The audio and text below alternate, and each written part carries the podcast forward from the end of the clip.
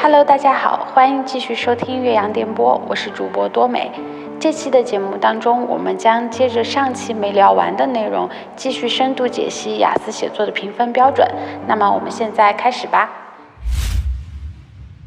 好，然后我们就进入到下一个词汇嘛，啊、大作文的词汇，这个时候我觉得我们就要强调一下那个同义替换的能力了。对，但是我这里说的替换不是说你有的同学他去替换的点很奇怪哈，就是比如说他写一篇关于小孩儿的文章，他就想去统一替换小孩儿这个词，children 的话这个词太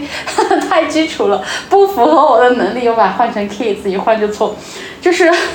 因为这个词呢，它可能偏。非正式一点点，它偏口语化一点点，它不能用在写作里面。但是很多同学他可能在那个阶段他没有去知道这件事情，就是替换的点很奇怪。其实雅思的我个人的理解哈，在大作文上，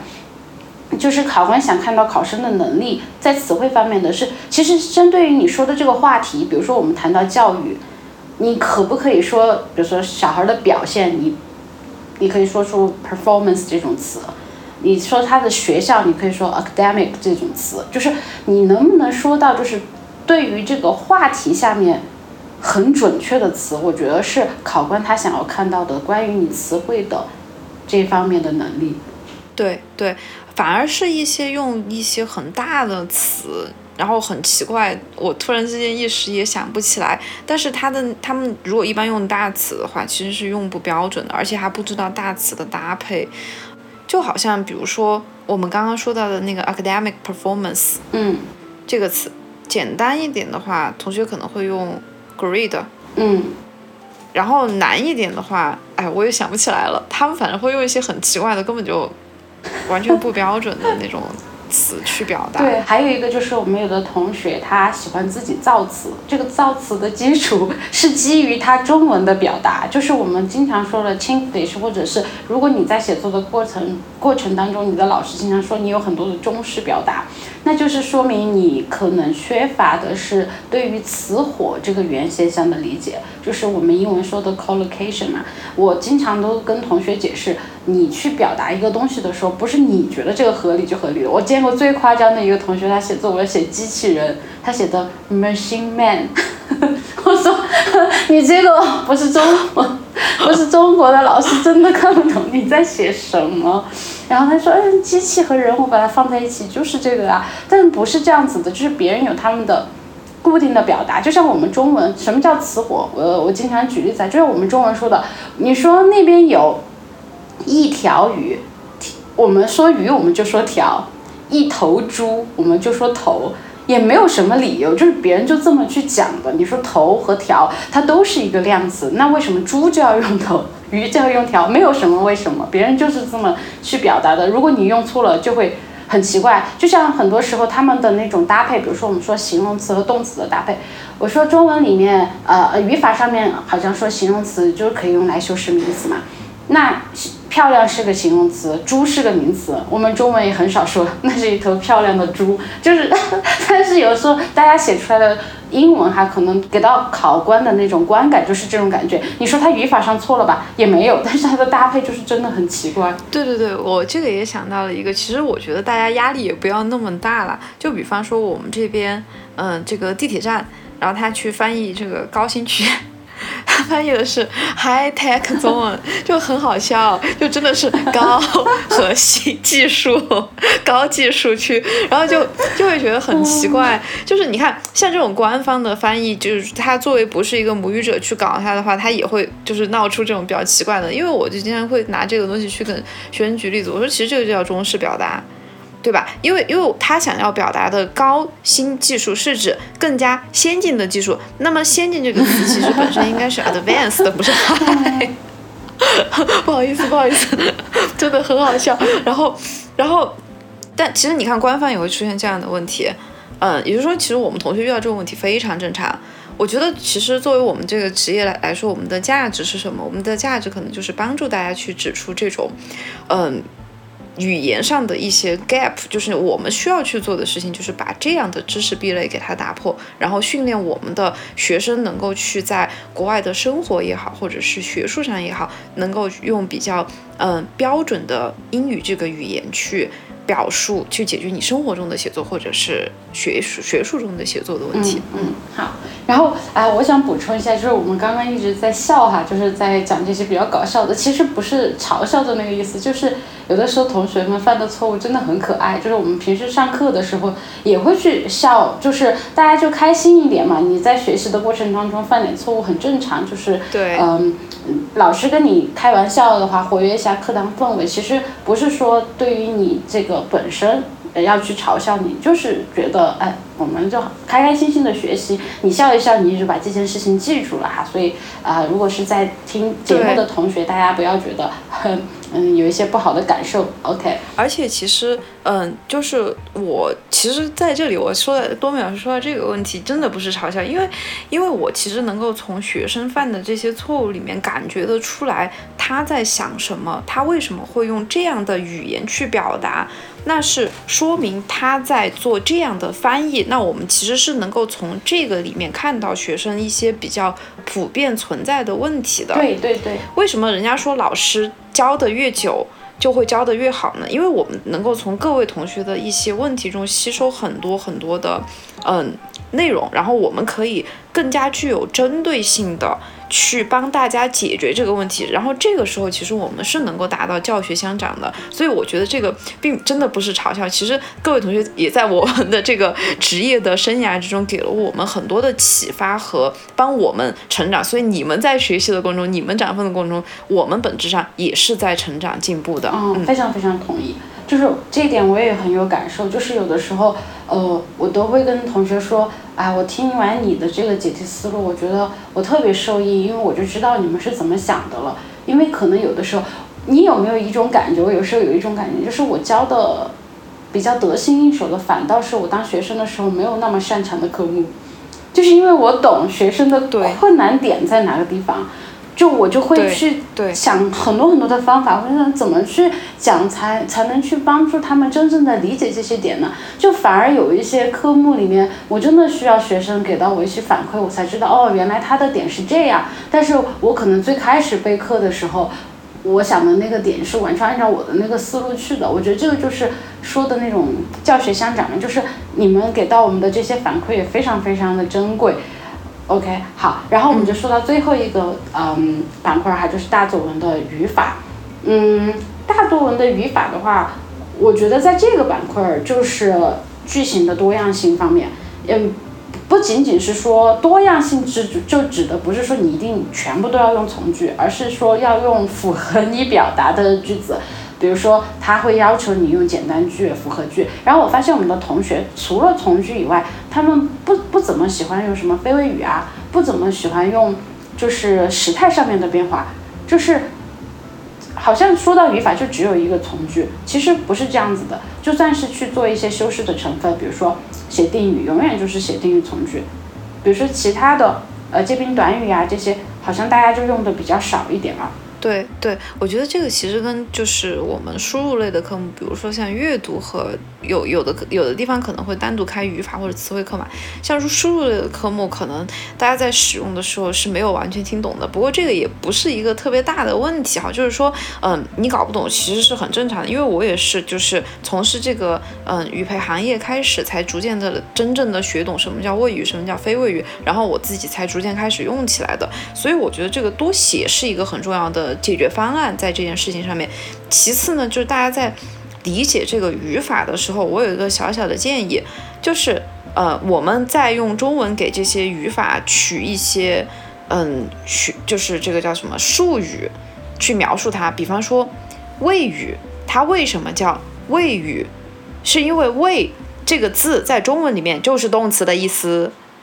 你不要去害怕这些语法，呃，这些这些术语，就是一方面呢，术语其实是。帮助老师上课好讲，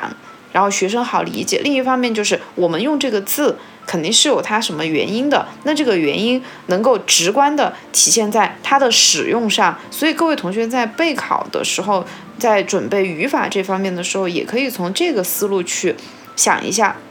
是不是它的这个中文的术语就已经涵盖了一部分这个东西在我们英语里面的用法了呢？比如说非谓语这种什么 to do doing done 这些东西，它到底应该怎么使用？主动被动又是什么关系？这些其实大家都是可以去嗯思考一下的，嗯嗯啊，我就接着你这个说哈，因为在语法方面我自己也有一些感悟，就是我自己在当学生的时候特别讨厌学语法。因为老师一讲语法，我就我就打瞌睡，我不想学。然后我其实我跟你，呃，其实的话，我自己的学习经历就是，直到我自己在教课之前，我觉得我都没有百分之百把语法学懂。但是呢，我还是可以考得出来试，就是知道怎么用，但是不知道各中的逻辑。所以曾经有很长一段时间，我一度觉得语法一点都不重要。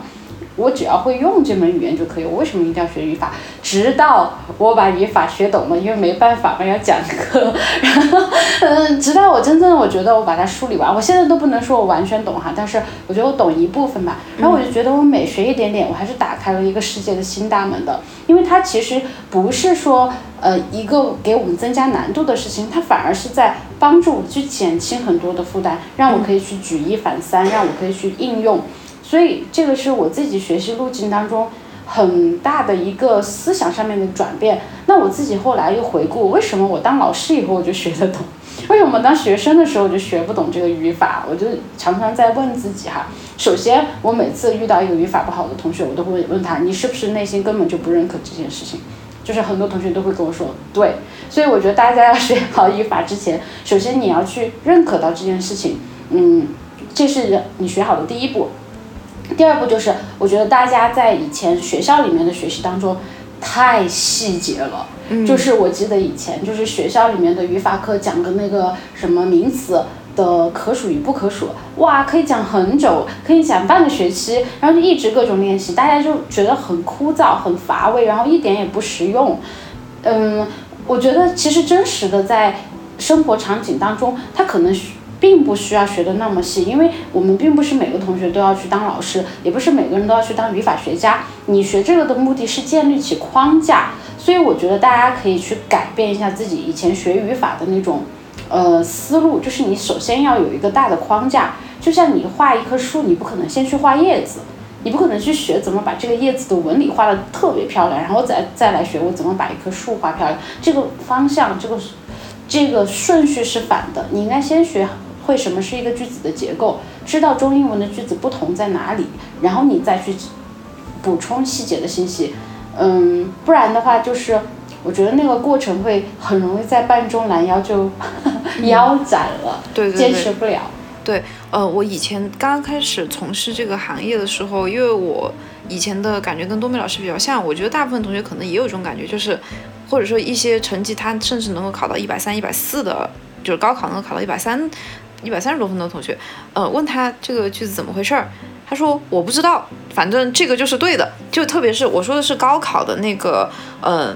改错题那个题，就你问他，他说不知道，但他就是能做对。这种呢，我我个人把它定义为一种语感，就是他的语言感知能力很好，这个得益于他长期的阅读。嗯，比如说他看的够多，或者是他听的够多，那他大概就知道哦，这样子肯定是对的。但实际上为什么对或者为什么错？他自己是不清楚的，所以有的同学他说，呃，那我考到一百三十多分，其实对于很多，嗯，英语，对对，这这个分数对于很多高考的学生来说也不算是一个低分了，也就还不错了，嗯。但是你真的要进入到像雅思或者托福这种级别的考试，因为它本身是一个语言考试嘛，它对语法的要求就会很高，嗯，高到你的标点符号应该怎么使用，比如说，我有遇到过一个老师。呃，但是这个老师他是当时刚刚从学校出来，他在讲课的时候呢，用到了书名号，一个英语老师，然后，然后其实这种就是那种比较低级的错误，其实英语里面根本就没有书名号这个东西，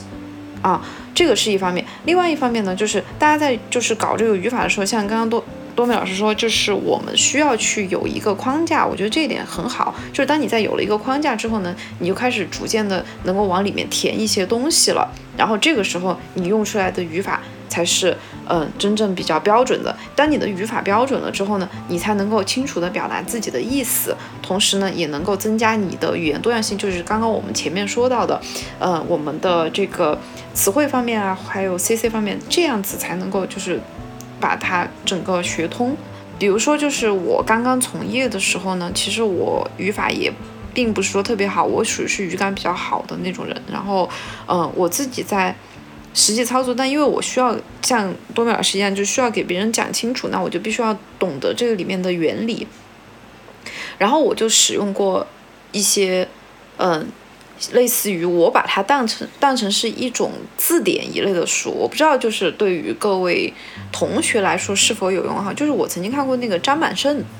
的那三本书，我觉得他其实讲的还挺挺有道理的，但是就是太细了，可能对于学生来说并不是特别实用。嗯，然后后面的话我还用到过《Grammar in Use》这套书。因为 Grammar in Use 这套书它是搭配了练习的，所以各位同学如果想要去嗯训练自己的语法的话，我个人还是比较推荐这个书来做练习，而且它不会太难，不会像张满生那么细。张满生呢，我们可以把它当成我们语法的新华字典，然后 Grammar in Use 呢，可以大家当成大家的练习册来进行练习，这个样子。嗯，呃，我觉得你推荐的这两个正好就是。怎么说呢？就阴阳相补了，因为 因为张满胜的那个书呢，它是中文的一本书，然后它是从中文中国人的这个角度去理解语法，然后他用了一些我觉得就是跟传统语法书不太一样的方式去解释一个语法的概念，我觉得这个可以帮助同学们很好的去理解到，就是你当你想要理解某一个语法点的时候，它的解释和它的例子都很详细。然后，嗯，Grammar in Use 的特点就是它有那个。嗯，课后的练习嘛，但是它的 bug 是它是一个原版书，很多同学可能看到那个原版书的时候就嗯已经懵掉了哈。就是呃，大家用这个 Grammar in Use 这本书的时候，就是你唯一需要努力一点的地方，就是你把它目录的那个地方，那个语法点到底是什么意思？中文呃就用英文字典去查一下，因为有一些术语可能对于大家就是自己自学的时候会有点难，然后你只需要去把那个嗯目录的那个地方搞懂，其实。后面的那个练习你直接拿出来做就好了，呃，然后这个 Grammar in Use 这本书我补充一下，如果大家自己要用的话，因为它是分了不同的等级的，其实这个不同的等级它讲的语法点呢，很多有雷同的地方，只是说它习题的难度会不一样，就是比如说针对于低龄段一点的同学，你的词汇基础没有那么好的，你就用，嗯，哎，它应该是按照 Beginner 还是？呃，怎么去分？反正你就用那个等级稍微低一点的那一版，低中高级，低中高级，然后你就按照你自己的语言能力去区分就好了。其实我们之前有讨论过这个问题，就是在嗯阅读和听力的时候，我们都讲过，就是很多同学问背什么词汇，嗯，因为词汇是个绕不开的话题，我知道大家都很讨厌这个东西，但是没有办法。然后我当时有推荐过，就是用新东方的那个四级。因为我觉得四级的那个，嗯，跟雅思的这个 overlap 就是它的雷同处比较像。然后也有同学呢，就是如果你想得一个更高的分数，那你去背雅思那个绿皮书也是不错的选择。然后呢，我知道就是多美老师其实好像也有提到过，说不通不通过背词汇，而通过背段子或者背文章这样的情况。嗯，嗯。我我自己觉得，就是针对于写作这一课，因为是要求大家能够去输出的，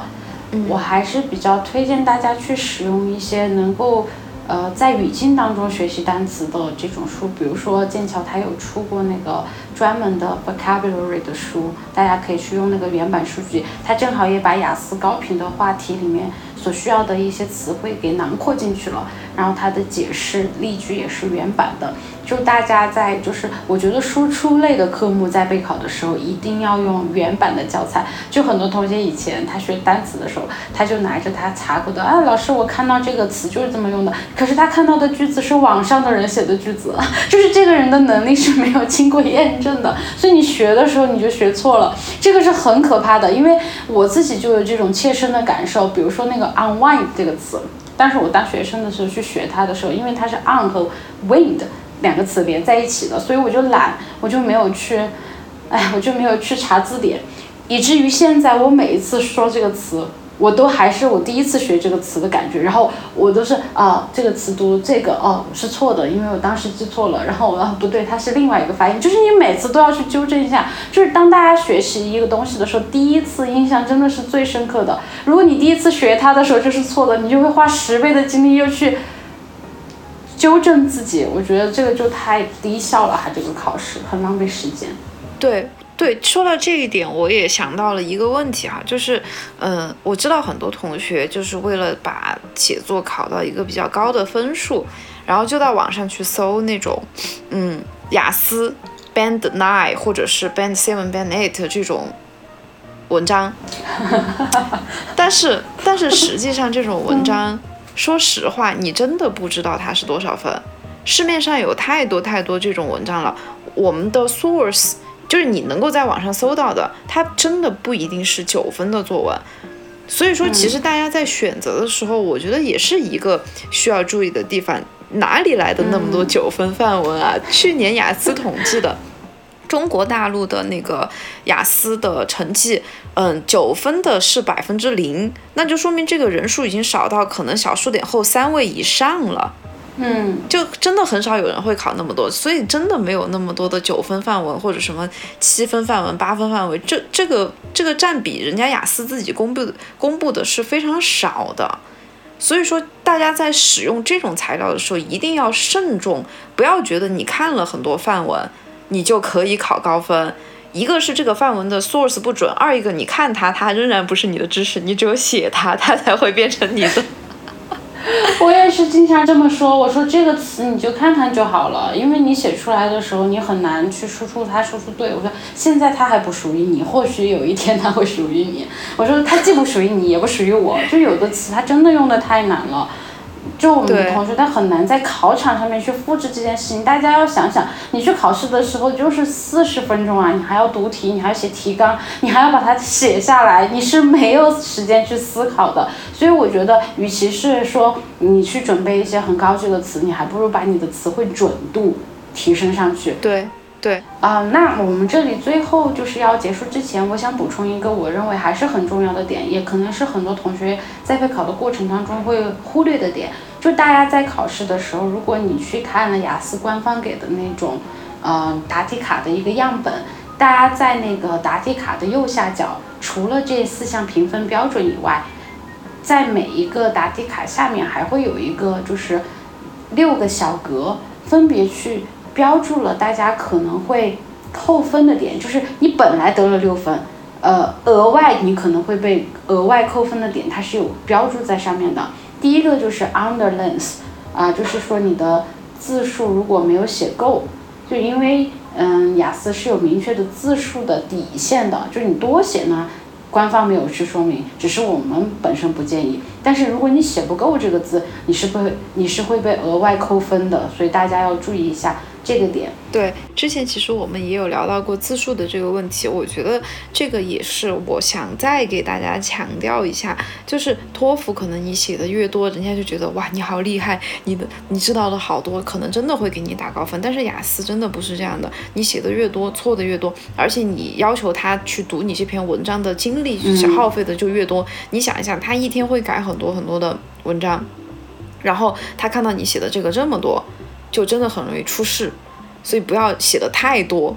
三百三左右，我觉得大作文真的三百三左右真的不要太多。然后第二个点是，我想说，你不要去踩着他人家给的那个底线去写写文章，因为如果你刚好写了那么多个字，他就要开始数你够不够。所以这个小框里面，就是他可能会真的一个一个去数，这种体验非常糟糕，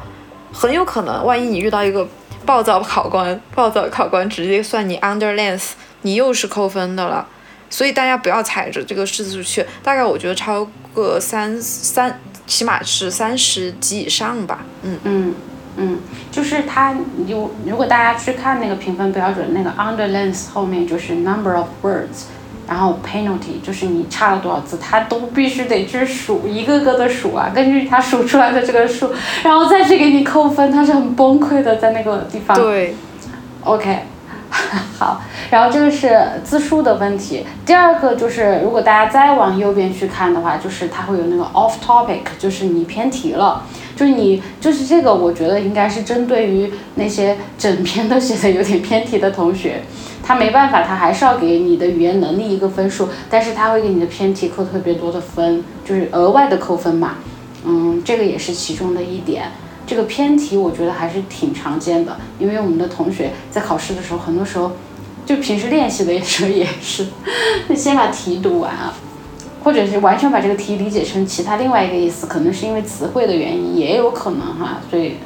呃，我觉得这个点就是大家可以去过一过那个雅思的母题库，就是雅思这么多年它还是有一个大致的题库，虽然你不太可能真的去踩到那个题，但你可以大概的看一下每个题目你是不是读得懂吧。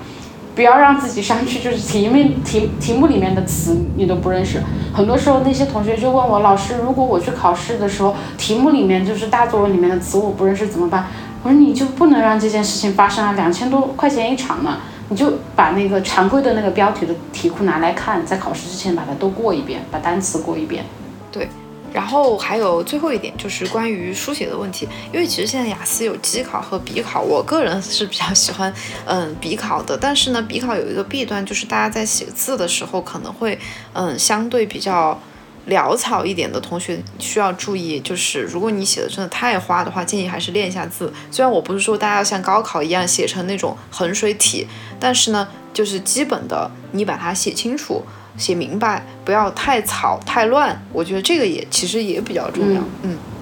这个就是刚刚我们看到的那个呃那个扣分表的最后一项 eligible，就是 那一项是大家他是真的要扣分，他是专门有一个地方拿给考官写，如果你写的太难看了，他读不懂啊。那他是真的会扣扣掉你的分数的，就是特别是这个我要说一下，有的同学他交上来的，他可能平时就比较大大咧咧，他没有特别注意这件事情。我有时候开玩笑都问他嘛，我说你这个东西是用脚写的吗？我完我完全看不懂啊，我怎么读？我只能去猜。那我猜我猜不了，我就算你没写了，因为考官肯定是这样子，他没有时间去看你的。然后还有一个就是最后一个点，大家能够看到，还在那个评分表上白纸黑字的给大家写着 memorized，就是如果你去背那种网上的很火的那种，呃，我们说的框架吧，句型。它是能看出来的，你要相信那个。很多同学就问我，嗯，不啊，这是我们中国老师写的，那些外国老师肯定不知道。天哪，你们太天真了，他们 他们每天要看好多好多的论文，你那个句子一出来，你是不是背的就很明显哈？就是呃，大家不要去做这件事情，你就正常的去写，呃，我觉得就好了，要不然你还要额外的扣分，得不偿失。对。对，所以也是，就是跟我们下次可能聊口语的时候也会说到这个问题，背诵是有非常非常明显的痕迹的。有的同学可能，比如他对背了一个段子，我遇到过一个学生，背了一个段子，他就背一个段子。然后他用在他的写作里面，然后其他其他根本就不像是一个人写的，这种太明显了。所以所以大家可能也需要注意，就是背你你说背吧，它也是个好事，毕竟人家也是在吸收和学习嘛。但是你要学会背了之后怎么去用，呃，不是生硬的把它套在你的口语或者写作里面，直接就用上了。啊，这个是我们也需要注意，嗯嗯，这个真的很明显，就是特别是我觉得有的时候，因为之前我也接触过一些高考的学生，然后他们真的很喜欢背一些模板句，高考的那个模板句大家都很喜欢写的句子是 I look forward to something，这个它啊出现的频率实在是太高了，还有一些就是常见的就是嗯，我现在有点想。我现在有点想不起了，算了，就就刚刚那一句呢，嗯，就是大家再去背这种模板句的时候，因为老师实在是看到太多了，真的是很明显，嗯，就不要去做这件事情就好啦。OK，今天我们聊的也比较多啊，然后嗯，这么苦口婆心的去聊这件事情，就是我觉得嗯，可能。嗯，我和万万老师达成的共识都是，对于一个标准的解读是大家备考能够成功的第一步啊，所以也非常感谢万万老师来到我们的节目，花费宝贵的时间和我们的同学解释这个呃评分的标准，然后也感谢同学们耐心的收听。那么下期节目的话，我们将继续去讨论如何针对不同的目标分数段去。呃，在雅思写作，在雅思写作这一科进行备考。嗯，如果你有缘听到我们的节目哈，然后我们也很荣幸得到了你的喜欢，那希望同学们能够订阅我们的节目啊。此外的话，我们的岳阳电波也有自己的听友群，入群的方式大家可以在节目的公告栏中去查看啊。欢迎大家加入我们的群聊，和我们互动，一起愉快的进行雅思的备考。OK，那我们下期节目再见啦，拜拜。拜拜。